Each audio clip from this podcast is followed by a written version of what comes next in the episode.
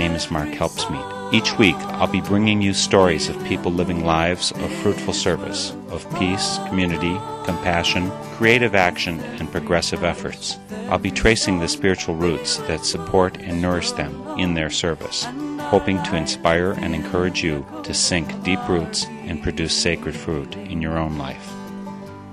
Let us sing song for the dreaming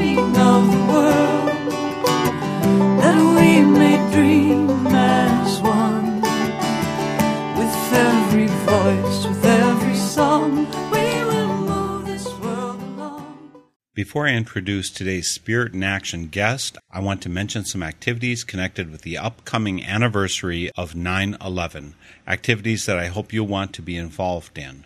Here in Eau Claire, Wisconsin, for example, we'll be standing together in interfaith and community solidarity for peace, love, and diversity.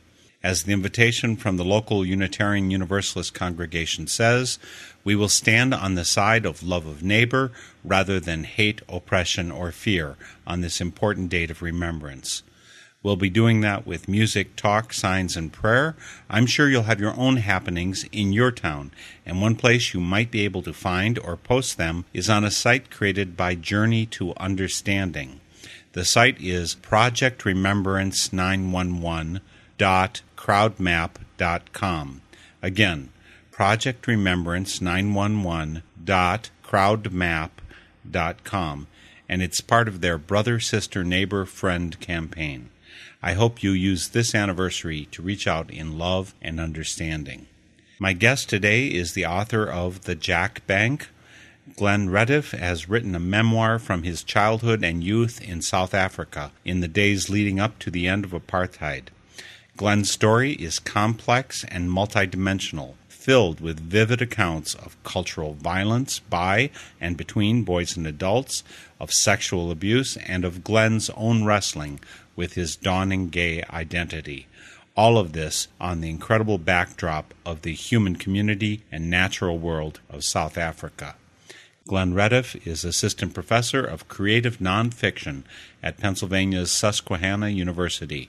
Again, the book is The Jack Bank, and author Glen Retief joins us from his home in Pennsylvania. Glen, I'm so pleased you could join me today for Spirit in Action. I'm thrilled to be here. Thank you, Mark. Could you give us an overview of your life, where and when, just so that we have the broad picture? Sure. I grew up in Kruger National Park. The first few years of my life, I lived in Durban. And then when I was about seven years old, my parents moved to uh, Kruger National Park, which is a big game reserve, a national park, a wilderness area in the northeast of South Africa. It's about as big as Israel, and it's near Zimbabwe and Mozambique. And my dad worked as an IT professional there, except in those days, uh, nobody talked about IT professionals. He was a computer programmer or he was a quantitative biologist, they called him. But he helped the nature conservation researchers, the biologists, crunch numbers and develop databases for their studies. Um, it was very informal, so he also helped out a lot with wildlife research projects. And early on in the book, I described being in the bush and camping and lions killing a kudu right next to our tent. So we did a lot of that sort of stuff. When I was about 12 years old, I went to boarding school in a nearby farming town of Nelspruit. That's because there were no appropriate or uh, legal high schools close to where I live. This was in South Africa. It was during the apartheid years, so there was uh, racial segregation. I would not have been allowed to attend a black school. So I went to a whites-only boarding school in Nelspruit. Much of the book deals with uh, sort of boarding school craziness there and, and its results. I went to college after that, after high school at uh, University of Cape Town. And then worked as a human rights researcher. After that, decided to experience the world, and I uh, ended up in New York City with a, a good friend of mine. I won a, a visa, a green card, in the annual visa lottery, which awards visas for diversity purposes to people from countries underrepresented in U.S. immigration flows. So I won one of those. My childhood dream had been to study creative writing or to do creative writing, and that was something that was easy to do in the United States. It, uh, it existed as a field of study in the United States in a way that it didn't back in South Africa. So I ended up doing a master's in fine arts at the University of Miami, um, a PhD at Florida State University in Tallahassee. Ended up specializing in creative nonfiction there just because people were so fascinated by my true stories. They were more interested in my true stories than in my made up ones. And then I uh, lived in Miami for a few years again. I had done my uh, master's there. So I moved back and I worked as a high school teacher before um, managing to get a college teaching job in creative writing, which was always my dream. Well, the Jack Bank is some magnificent storytelling. You mentioned the lion's story there. I had the book sitting around the house, and my wife started reading it as well, and she was totally captivated. She said, "Is the rest of the book as good as the start?" I mean, wow.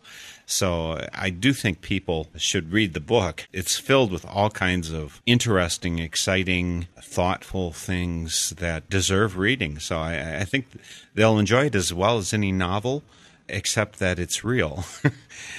By the way, how do you feel about Lions today, considering what happened back around 10 or 9 or 7 or whatever? That's a by the way question that I could talk about it for quite a long time. In the book, I want to say it's almost, I almost write about wildlife for me as the author, I know that readers get different experiences out of that. But for me as an author, what interests me about that wildlife chapter and why I started off with it is that it has to do with theology. It has to do with my first intimations of my own mortality and vulnerability, which for me is a very spiritual issue. It's maybe the root of all spirituality is realizing that we're not godlike. And so um, I would say that African wildlife does mean that for me. African wildlife is a kind of a, a, a teaching for me.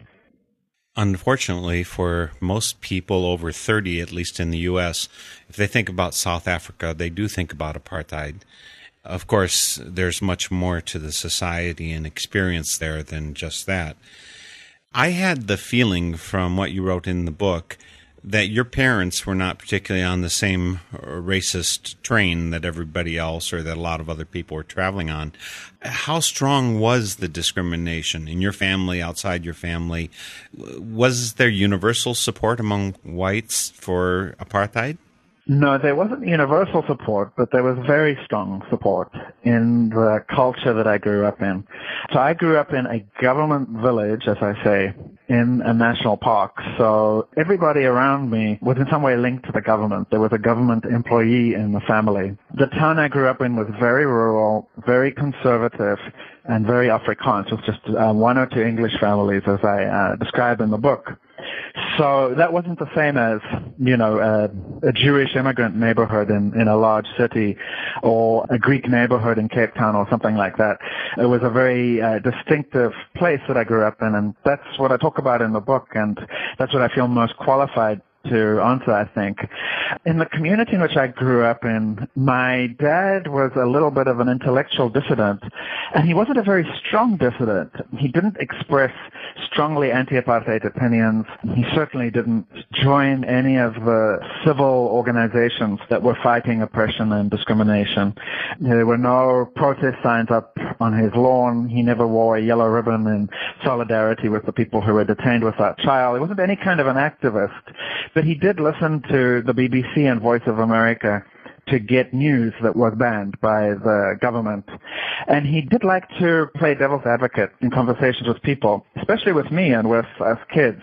I sort of credit him with developing my critical thinking capacity that serves me in, in good stead as a college professor today. But that wasn't uh, it wasn't a matter of him stating strong opposition to apartheid. It was more him questioning anything. So sometimes as a kid, I would question the government's use of torture, and he would actually then play devil's advocate in the other direction and say, well, you know, is torture always wrong? What if there was a ticking bomb and that kind of thing? So I would describe him as an independent thinker I would say that he and my mom voted against the government consistently, they voted for the Liberal opposition party, the, the Progressive Federal Party in the whites-only parliament. So they were opposed to racism. They certainly taught me Catholic, what they perceived as Catholic humanist values. The Catholic Church in South Africa, the Catholic Bishops' Conference, strongly stated that racial discrimination was wrong and that all people are children of God and that there are no inferior or superior people in God's vision, which is what the dominant, the predominant, I should say, um, Afrikaans churches, the Dutch Reformed and the Reformed Church, uh, that's what they taught. They taught that, and I might get this wrong because my Bible study isn't very strong, but they taught that whites were descended from the older of Noah's sons, and that blacks were descended from the younger sons, and that therefore blacks were naturally subservient to whites. So the Catholic Church completely rejected this, and so did my parents. And I grew up with a strong sense that it was wrong to insist on using different knives and forks than the black housekeeper, that that was dehumanizing. And I was told not to order the black housekeeper around, that the only person who could do that would be my mother, who was uh, her employer. And even that was kind of done nicely and respectfully. My parents liked Western music. My dad subscribed to National Geographic and Time magazine. And so there was a, I sort of picked up by osmosis a, a sort of a liberal anti-racist ethos from my parents, but they weren't fierce anti-apartheid activists or anything like that. I would say that my aunt and uncle, the other English speakers in the village, were somewhat less liberal, somewhat more conservative than my parents. So a lot of the family discussions that I remember about politics were uh, my dad, in particular, arguing the liberal view, and then my aunt and uncle arguing a more sort of center-right, you know, by white South African standards, a center-right perspective. And then what I got taught in school by by the Afrikaans parents, again, there was a range. You know, there were moderate Afrikaners who supported reform, but not to the point of democracy. They believed in not locking up so many uh, dissidents. They would believe in maybe separate houses of parliament for black people and for consensus decision making between all the different racial groups, but not not a, a one person, one vote democracy where whites could be outvoted, but maybe a, a, kind of a democracy where all the different race groups would have equal say, or, or maybe whites and then all the non-white race groups mixed race Indians and so on, everybody else would have the same amount of say as white people. So there were all these different opinions, but they all had a kind of an apartheid flavor to them if you if that makes any sense. They were sort of like apartheid light and then apartheid heavy. They went all the way to semi-genocidal views, saying that if black South Africans didn't accept white dominance and authority, then they should be expelled from the country or nuclear weapons should be used against them. Uh, so there was really a range of opinions. I think it's a good thing, Glen, that you didn't get to get in the Boy Scouts equivalent there. You tried pretty hard at one point. If you had gotten in, maybe you would have toed a little bit closer to that line. What do you think?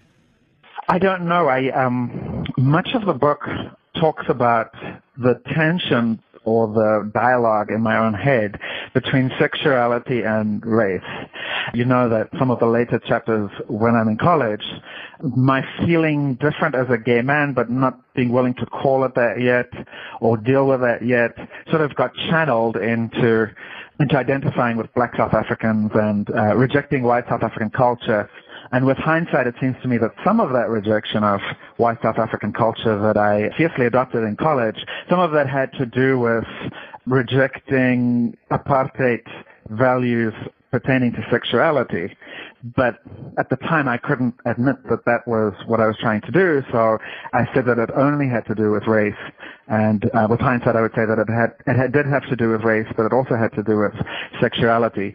All of that's just a sort of a, a long-winded way of saying, I guess, that at some point, I think both my childhood experiences with my parents, my sort of the, the liberalism of my parents, I think that would have weighed with me. And then also my being gay at some other point, if I'd gone down that route of slightly fascist, Afrikaner white nationalist organizing. I mean, it is, I mean, those groups didn't like gay people at all. So at a certain point, I would have had to deal with that. I would have had to face the fact that I didn't really belong there, that I was having to hide a certain part of myself. And uh, in South Africa, I would have felt, found a much warmer welcome in the human rights movement as a gay man than um, in the Afrikaner nationalist movement. You know, Glen, even though this book is a memoir, not some kind of issue oriented position paper, you certainly provide some very unflinching looks at these major issues that you and your family lived through. Some of them include, of course, apartheid, but also sexual abuse, uh, what I think is internalized oppression, male domination roles. There's certainly racism of different flavors. And of course, all the issues around homosexuality, both on the part of the society and internally on part of the individual. I'm sure there's more that I could list off that are all encapsulated in this wonderful story of the Jack Bank. Do you want to add any more? And from your perspective now, did you want to comment on which of these issues more strongly ended up forming Glen Retief, both the young person and the adult you are now? Oh, that's a great that's a great question. It's it's true what you say. There's so much. There's patriarchy. There's uh, heterosexism. There's racism. To some extent, there's classism. Although I think I probably don't deal with class as although I do, you know, I deal I deal with class differences between the rural lower middle class and then the upper class students in my university residence in Cape Town and then I deal with class again with a group of black South Africans that I end up becoming friends with and they talk a lot about poverty and socialism versus capitalism. So it's all there. Family is there, longing to longing to belong, longing to be part of a community. And violence is certainly a big theme. And I think religion, faith, what do I believe in? And at different parts in the book, I believe in different um, I have different uh, faith systems, different systems of meaning. And then the book is kind of written in hindsight from an implicit position of today where I signal to the reader that my faith identity, my religious identity today is different than it was even at the end of this book. So that's all in there. But I would say that at heart for me, this is a story about trying to learn how to find a sense of belonging and meaning and peace in a world which is often violent and unstable and confusing and just difficult. And I think that the insight that I reach towards the end of the book is that that comes through loving other people. The metaphor of the Jack Bank refers to a school prefect uh, a 17 year old who was responsible for maintaining discipline among the younger boys in my boarding school, who invented a system where uh, we could deposit beatings or punishments ahead of time, where they could earn interest, and then we could withdraw them if we did something wrong at a later date, and then the interest that we'd earned in the meantime would mean that we would experience less punishment than if we hadn't volunteered to deposit our beatings ahead of time. So in the book, this for me is a, is a metaphor for how violence, evil, and hatred kind of feed upon themselves. They have their own dynamic. They sort of grow naturally, and if you feed them, they just get bigger. But the same is true of love and peace and caring and community. And I think that if you make deposits in that bank, then that can grow. I think that that's, that's really the core message of this book, is that you can make deposits in things that nourish you and will bring you well-being, and that if you do, that too can earn interest. I was hesitating whether to ask you any of the specifics about the Jack Bank. That part of the book is so vivid, and watching what goes through your mind, and obviously the minds of the other young boys who end up choosing to get beaten so that they could pre purchase, get a discount on future beatings, and how the prefect manipulates everyone there with this offer. It's such a glimpse into the darker side of human mind and the way that you ended up choosing when you talk about that to get beaten when you had been steadfastly refusing to do that. Did it make you feel dirty for the rest of your life the fact that you said yes, beat me after you had held out so well? I don't know. Um, I think with hindsight, so much of telling a story like this is about finding the meaning in it all in hindsight. So when I teach memoir here at Susquehanna University, I, that's what I talk endlessly to my students about is retrospective perspective and then in the moment perspective. So in the moment, I think at age 12, absolutely not. You know, all I was upset about, and I tried to reflect this in the book, was that I, I lost my deposit. I thought I had all these beatings stored up. And then as a result of my complaining to my parents, then the prefect got moved to another passage. And I lost all my money, so to speak. And I was absolutely outraged by that. And that's what sticks in my memory about the experience of the Jack Bank. That is the clearest recollection I actually have, is of being so outraged at losing my deposit. So I think that was my perspective at age 12.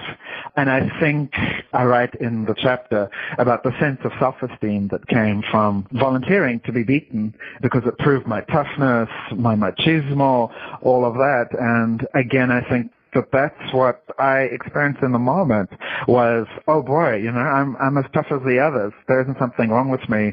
I can cope with this too and, and all the rest of it.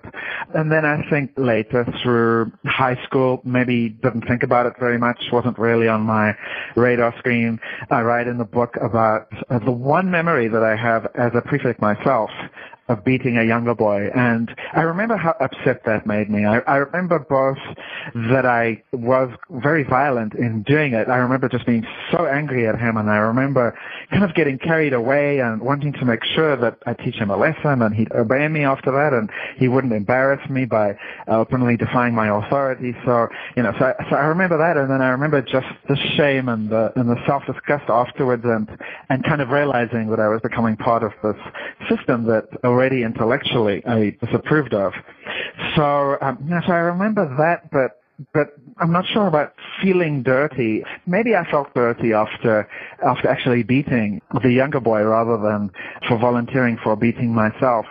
But really, the sense of preoccupation and worry and meditating on the Jack Bank as an experience, as a metaphor, as a, sort of a symbol of my own collusion and everybody that I knew and loved, our collective collusion with an evil political system.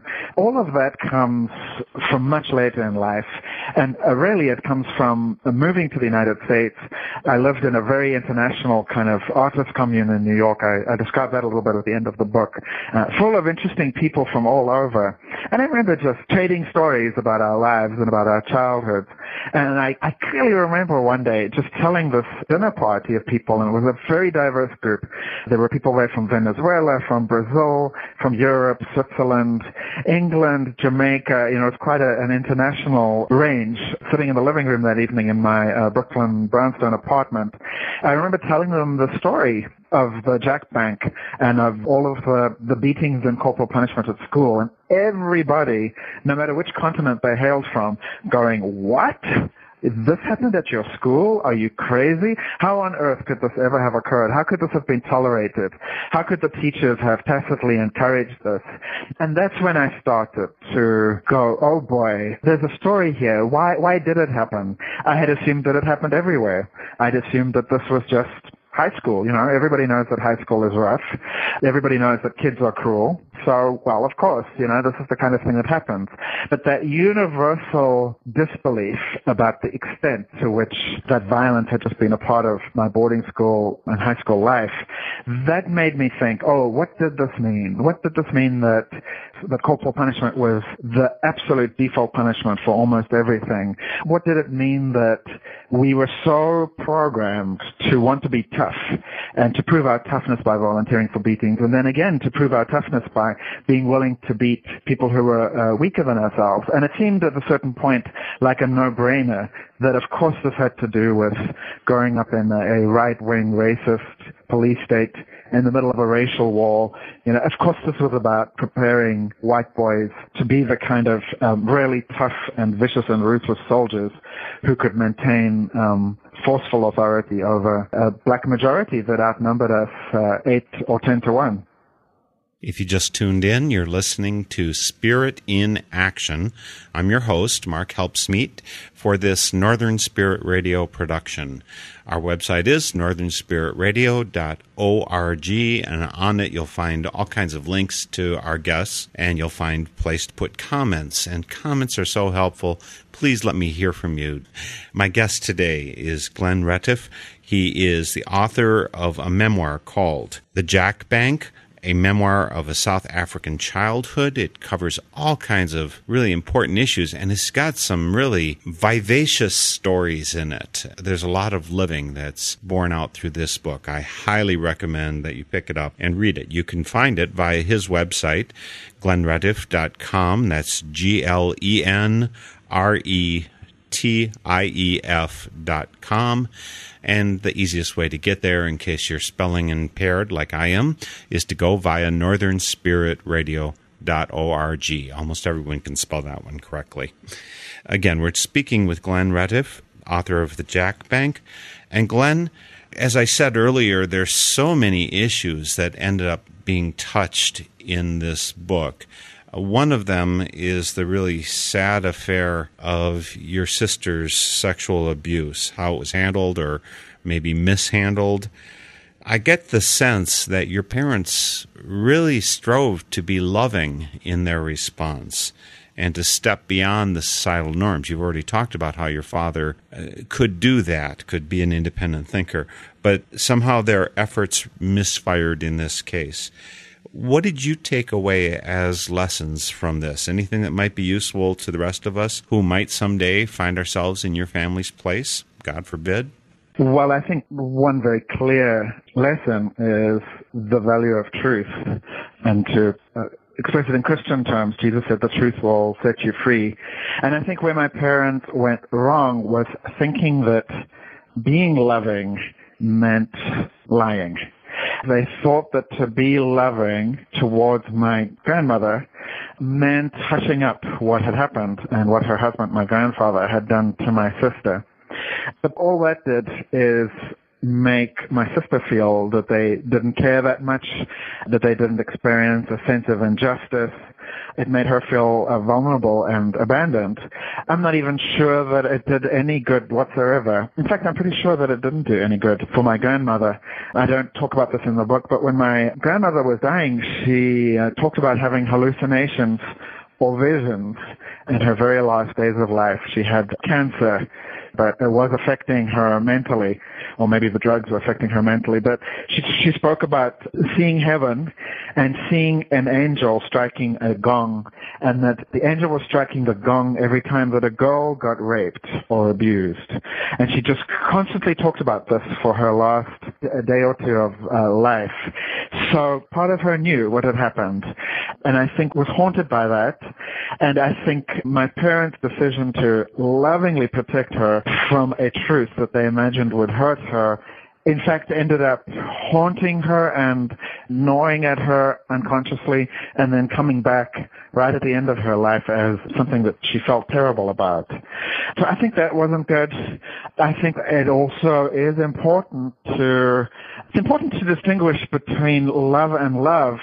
Love can be fierce, heartfelt, strong, or it can be kind of fearful and obligatory.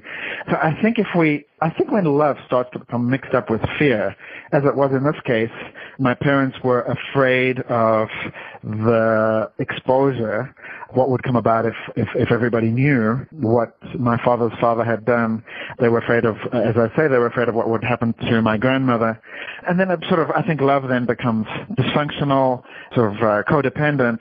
I think the truly loving thing to do in this situation would have been just focus on being there for my sister, protecting her, and being true to themselves, not socializing casually with my father's parents, but really uh, only only doing so in a truthful way. So I think I think love has to be honest. That would be my main lesson that I draw from this. And maybe you learned that also personally, Glen, through your whole struggle to recognize your sexuality, that you were homosexual, that you're gay, and you stayed in, I don't know, either outward or inward denial of this for a pretty long time. How did you end up, you know, finding? Did you maybe finally embrace the idea that it was important to be truthful? How is it that you finally were able to come out? And again, this is in this totalitarian state, this this oppressive, violent state of South Africa. I would imagine that the fear was all the much greater because of that environment. I think so, although um, by the late 80s, which is when I, I came out in uh, of the end of 89, the beginning of 1990, at that time things were starting to liberalize in the large cities and um, what once were the frequent raids on gay bars and the imprisonment of people just for being gay, that was coming to an end. So it was, you know, the, the stirrings of freedom were there when I came out. I could feel them and I connected to them. And I always say to people casually, I came out out of the closet, I told um, one of my best friends that I was gay just a week or two before Nelson Mandela, and in fact I lost my virginity too, uh, just a week or two before F.W. de Klerk announced the end of apartheid and the release of Nelson Mandela. So in a funny kind of way, I felt linked to my own country. At this moment, I felt that my own freedom was inseparable from the way that my country was freeing itself. So, um, so it didn't feel completely totalitarian and oppressive in the immediate years leading up to my coming out. I just got really tired. I got exhausted by pretending. Pretending took too much energy. A counselor was very important. I did call a, a, counseling service in Cape Town and they were very helpful in talking me through my beliefs that being gay was a very sad and destructive life. And they encouraged me to test that against reality, which I did by visiting gay clubs and talking to gay people. So that was good. I had support of friends, but you know the main the main thing was um, social change, I think, and then just being tired of fighting with myself. Uh, you can only carry on with that for so long, and at a certain point, then you just have to admit the truth to yourself. You know, given the stereotypical picture that I think a lot of Americans at least have of South Africa, and you know, as the evil home of apartheid it's surprising, maybe even stunning to many. I would think that that's the first country of the world to constitutionally protect people from discrimination based on their sexual orientation. Can you explain to me how that can be? It, it, seems a little bit Jekyll and Hyde-ish, and it's like, uh, how could that be? Oh, that's a beautiful way of describing uh, South Africa, at least uh, in my experience of it, and the way that I see my own culture and country. Jekyll and Hyde is it perfectly, and particularly the South Africa that I grew up in. I think it's still true of South Africa that it's a little bit larger than life as a country, and therefore very compelling. But when I was growing up in South Africa and as a college student and all of that, boy, the two sides were there so strongly. The oppression, bigotry, prejudice, and violence was there. But then on the flip side, the idealism, the big dreaming. You know, we, we knew that apartheid couldn't last forever. We knew that it was unjust. We knew that it had to be fought. So without getting romantic about it, because everybody's human and um, in the um, anti-apartheid struggle, there was as much human um, fallibility as, as anywhere else in the world. But, I mean, really, how, how wonderful, how many incredible leaders that movement produced.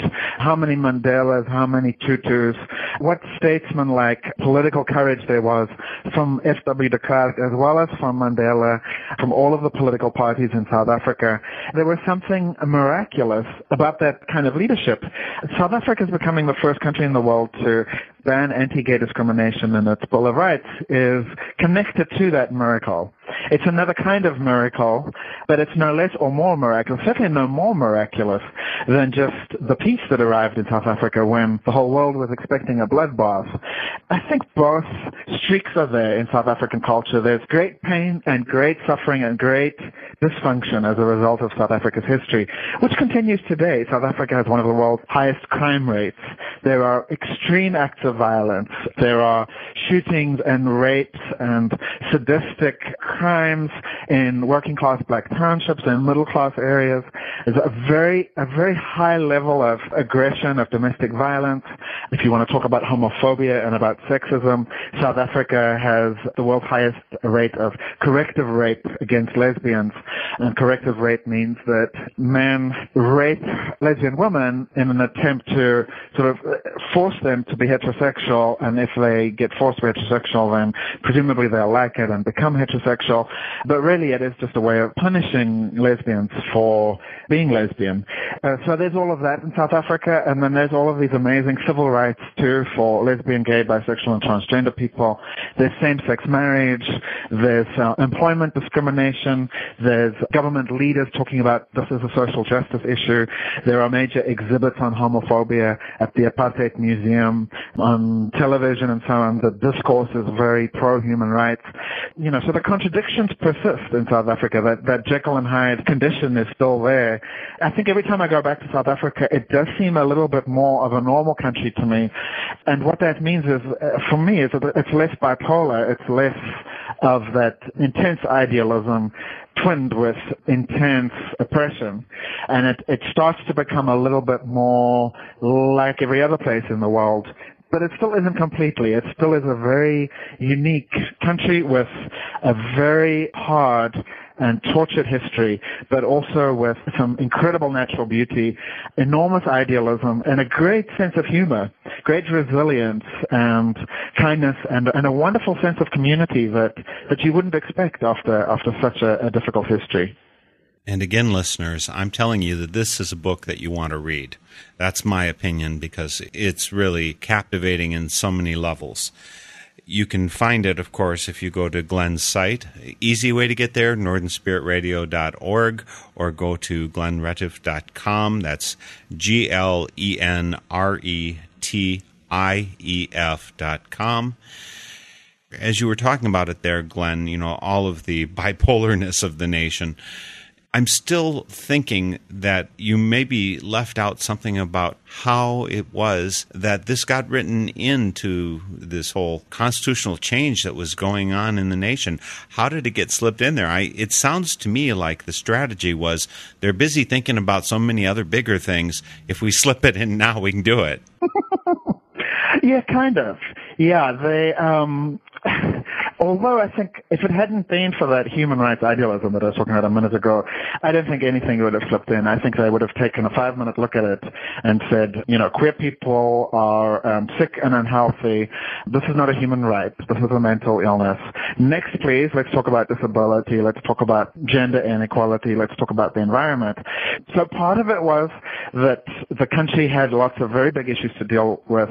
There wasn't the luxury, if I can call it that, for the Christian right to sort of mobilize around a culture war, everybody would have looked at that. And if the if, if, if the Christian, if the American Christian right had been there, as it has been in Uganda, or if uh, an indigenous Christian right movement had arisen, saying that the main threat to the country is homosexuality, the way that Fred Phelps's church organizers, as they argue, that's why they protest at uh, U.S. military funerals, is they believe that the U.S. military setbacks in Afghanistan and Iraq are because of the United States' uh, tolerance of uh, homosexuality. I mean, if somebody had tried to say that in South Africa, in 1990 to 1992 when the new constitution was being developed. Somebody trying to say that homosexuality is the biggest threat to a country with a 40% unemployment rate, with 13 armed groups fighting each other, with 300 years of racist colonial anguish, a country with international sanctions against it, which most political analysts in the world were uh, predicting would slide down into a chaotic whirlpool of destruction. If anybody had said that homosexuality was the biggest threat to a nation like that in 1992, they would have been laughed out of the door. So all of that is true. At the same time, I was involved, as you know from reading the book, in an organization called Organization of Lesbian and Gay Activists. This was an anti-apartheid group which was part of broad umbrella anti-apartheid movements and which tried to mobilize queer people against racism and tried to mobilize anti-apartheid activists against homophobia. So this group, there were a lot of people who were very respected in the liberation movements.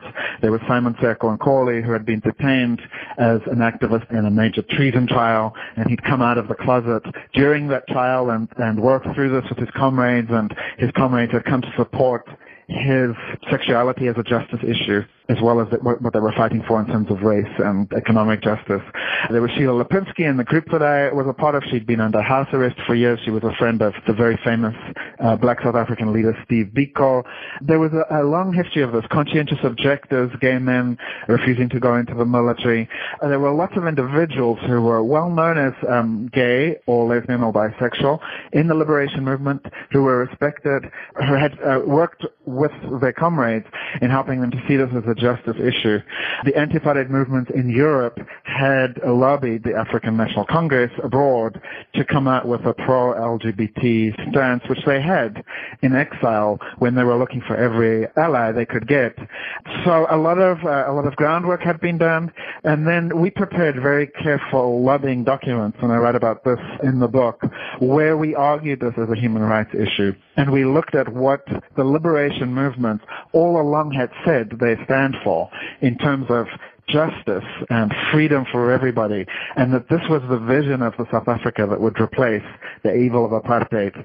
And we argued to the liberation movement, well, this is that kind of an issue. This is an issue of freedom and of justice and of equality. So kind of like Quakers, um, you are both uh, members of the Religious Society of Friends, um, sort of like liberal Quakers in, from the 1960s onwards, Quakers had an equality testimony. So at a certain point, it just became logical, for many Quakers anyway, to see uh, LGBT issues or uh, sexual justice issues as an issue of equality. The thinking was there. It just needed to be extended into a new area. So the same was true for the liberation movement in South Africa. You know, they read these lobbying documents, they were involved in these discussions, and at least the leadership went along with it. So it went into the constitution. It is e- much easier to change a constitution when a new country is being created than hundreds of years into it when it takes I don't know, three quarters of all the states to vote in their legislatures or to hold referendums or whatever. Uh, you know, once a constitution is entrenched, it's much uh, harder to change it. But in South Africa in the early 90s, everything was up for grabs. Well, with this perspective, Glen, of your time in South Africa, working for the constitutional change there, seeing this massive flip flop in the cultural life of South Africa, how do you feel about such issues in the United States now? It was a major adjustment for me moving to the U.S. So much progress in so many areas seemed to come so slowly to me. I, you know, I'd been spoiled as a as a college activist, a student activist, to see whole major political system change right in front of my eyes, and to see all these human rights enter the Constitution, to see such radical social change happening rapidly. Um, so when I moved here, it was very frustrating to see how slowly things moved. And I don't think I talk about this in the book, but I did try to get involved in various activist movements, and in my early 20s, mid 20s, this was uh, so frustrating to me. I, I became involved in a harm reduction movement in New York, which was arguing for more effective HIV prevention for injecting drug users. I lobbied and organized against the drug war. I joined the Free Mumia Abu Jamal campaign, which was really just a way to get involved in racial justice issues, but that sometimes felt like knocking on locked doors. And I sort of took a little bit of a, a break from activism at a certain point. That's when I got more involved in creative writing because I, I felt I could, I could do something there. I could control outcomes. I could write a book and share it with the world, and I, I didn't have to wait for um, Washington D.C. to approve that. So it really was difficult. I do agree with Martin Luther King that the uh, arc of history can be long, but that it moves towards justice. I think even the United States is moving slowly towards justice in all kinds of areas. There's been a lot of progress on LGBT rights under the Obama administration. Don't ask, don't tell got repealed. There are new protections in a range of areas. There's a, whole new different discourse. Uh, public opinion is changing on same-sex marriage, and same-sex marriage has been passed in a whole lot of states that would never have dreamed about it just 10 years ago. So I, I'm optimistic about the long-term picture but frustrated about how far behind the United States is. And I'm, I'm not just talking about issues of sexuality here or even gender. With uh, the Equal Rights Amendment or with trans issues. One of the things that upsets me the most in the USA today is the rate of imprisonment, which is, I think, something like 10 times higher what it is in the next industrialized country. The disproportionate numbers of African American young Latino men who are being imprisoned, to me this recalls both the Soviet Gulag and the history of slavery and chain gangs and all of that. Just the grave injustices in so many parts of American life, uh, the very different life opportunities and horizons that people are able to see in impoverished inner cities. There's a lot of work to do here. The positive side of all of that is that I don't think there's any reason for Americans to feel that there's nothing to be done or this is a country that has it all figured out. I don't think there's any need to go to Africa to work on social justice issues. I think there's there's a lot to do right here. You've already mentioned some things, Glen, about your religious background, about the Dutch Reformed that I think was very present. There was a Dutch Reformed church very near where you lived as a, a boy. You're Catholic. You've migrated somehow, become a Quaker in the United States. Can you give me some overall, maybe it's description, but also insights that you gathered along the way? What did you learn? Why did you make the changes? Why did one thing fit? I mean, is there a reason that Dutch Reformed worked for this apartheid government? Gosh, Dutch Reformed Church and Calvinist theology. There was something, I guess, in the Dutch Reformed Calvinists, and I mean, other people have written far more about this than me and would be much more knowledgeable to answer this question. I, I would say that there was something about the Calvinist theology of predestination that was a good fit with apartheid, because if you think about what apartheid was, it was saying that your race predestined you, and if you were white, then you would have privilege. Uh, you'd have certain kinds of schools and universities, certain kinds of jobs. The um, Minister of Education in the 1960s, under Verwoerd, even said that blacks were predestined under apartheid to be hewers of wood and gardeners and housekeepers and that kind of thing, servants. So I think that there was a parallel there between the theology and the politics. You know, theology and interpretations of the Bible so often are convenient for us, aren't they? We look for what we want to see in our sacred books. Afrikaner theologians, Afrikaner nationalist theologians in apartheid looked in the Bible and saw justification for racism and for apartheid, almost a kind of a, a modern slavery, system of slavery, just as slave owners in the United States in the 19th century saw their position justified by the Bible. So um, I don't know which comes first, biblical interpretation or political need, but I, I suspect that it's the latter. It's that you find in the Bible the support for what you need to maintain your privilege, not vice versa.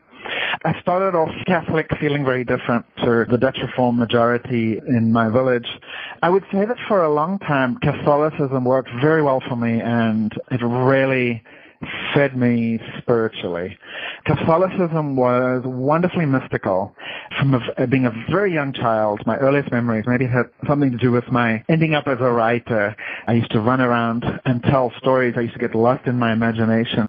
So as a child, I loved storytelling, obviously, but I also loved mysticism. I felt very close to God. I loved deep and meaningful emotional and spiritual experiences. And Catholicism provided that wonderfully with retreats with the mysticism of the Mass itself, with the tradition of silence. As a teenager, I uh, was interested for a while in becoming a Jesuit, and I read um, the spiritual exercises of Saint Ignatius, and there were so many of those those mystics that were part of the Catholic tradition and uh, who meant a lot to me. Saint John of the Cross, uh, Saint Teresa. So I, I loved all of that. Catholicism also uh, worked for me in terms of my personal values to do with racism because the Catholic Church, as I say, took a strong stand against apartheid. And as a teenager, my first experiences of cross-cultural contact was through the Catholic Church. The youth group that I was a part of met with black youth groups and we just had socials and chats and we talked about some of the issues facing the country. They weren't major experiences so that they made it into the book. They were weren't as formative to me as what I describe at university and later. But when I was 16 or 17, they were they were important. Catholicism stopped working for me when I went to college. I described some of that, and there was an intellectual as well as an emotional component. The intellectual component was being in comparative religion class at age 17 and just learning about critical biblical reading, about different religious traditions and how they influenced each other, being exposed to a socio-historical analysis of religious tradition. And that just intellectually, I couldn't sustain my naive literalist faith, what I see today as my naive literalist faith. St. Paul in Corinthians says that when as a child I thought like a child, now that I'm a man, I think like a man. So, you know, at age 17, I wasn't able to think like a child anymore, but I didn't yet know, I would say, how to think as an adult about issues of faith. But part of it, I think, was also emotional in that I sensed already then that, that I might be gay or that at least my sexuality and my sense of being as a gay person didn't fit in with the Catholic Church. So I, with hindsight, although I wouldn't have, I would never have said so at the time, with hindsight it seems to me that that was another part of leaving Catholicism at that age, was sort of getting myself ready to come out of the closet. So I abandoned faith, except I, I, sort of didn't because I became involved in social justice politics, as I say, and then that became a kind of a faith.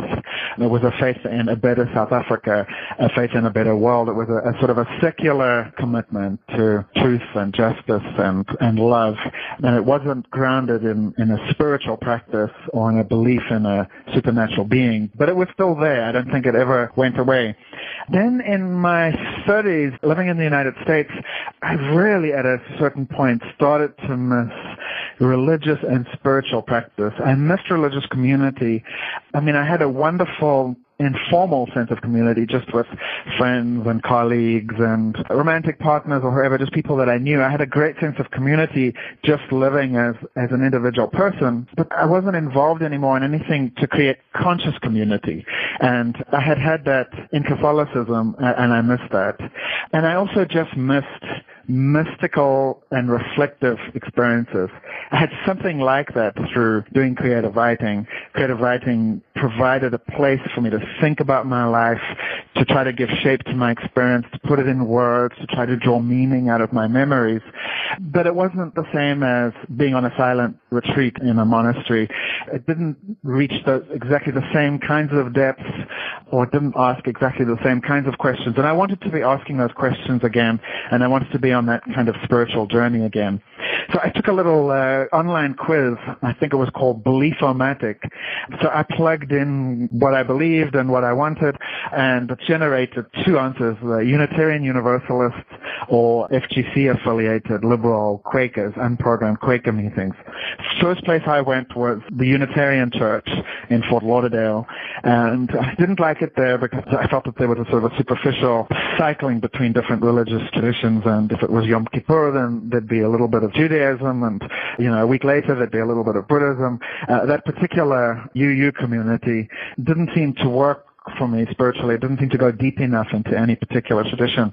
And then I went to Fort Lauderdale Friends meeting and just felt an instant sense of belonging and happiness there. And it just, just felt like a good fit, both in its social justice commitments and in the silent contemplation, the tradition of egalitarian spirituality, the listening to the voice within and then also the concept of every Quaker being a minister and speaking to the group. So um, I didn't really look back. I attended there for a year or two, attended for 10 months in Kentucky when I had a visiting academic appointment, founded a Quaker worship group when I first moved here to central Pennsylvania, and then in the end joined Pennsdale Friends meeting just down the road from me. I love the Religious Society of Friends. I love the silent contemplation of meeting. I love the sense of community and uh, feel very good about it. Wow, that's a mouthful, and and so well put.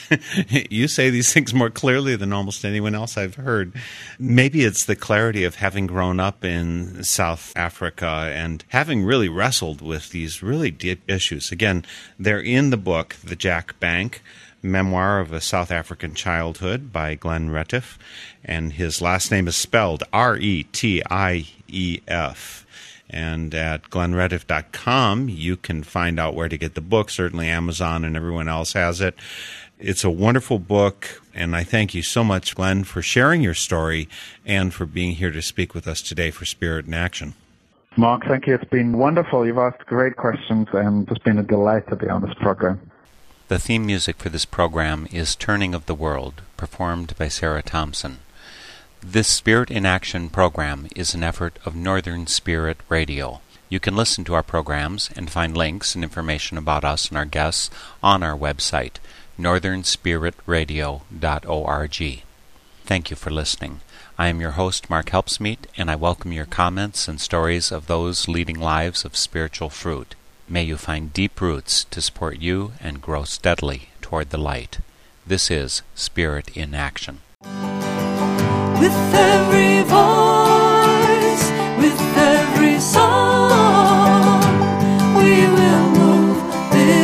World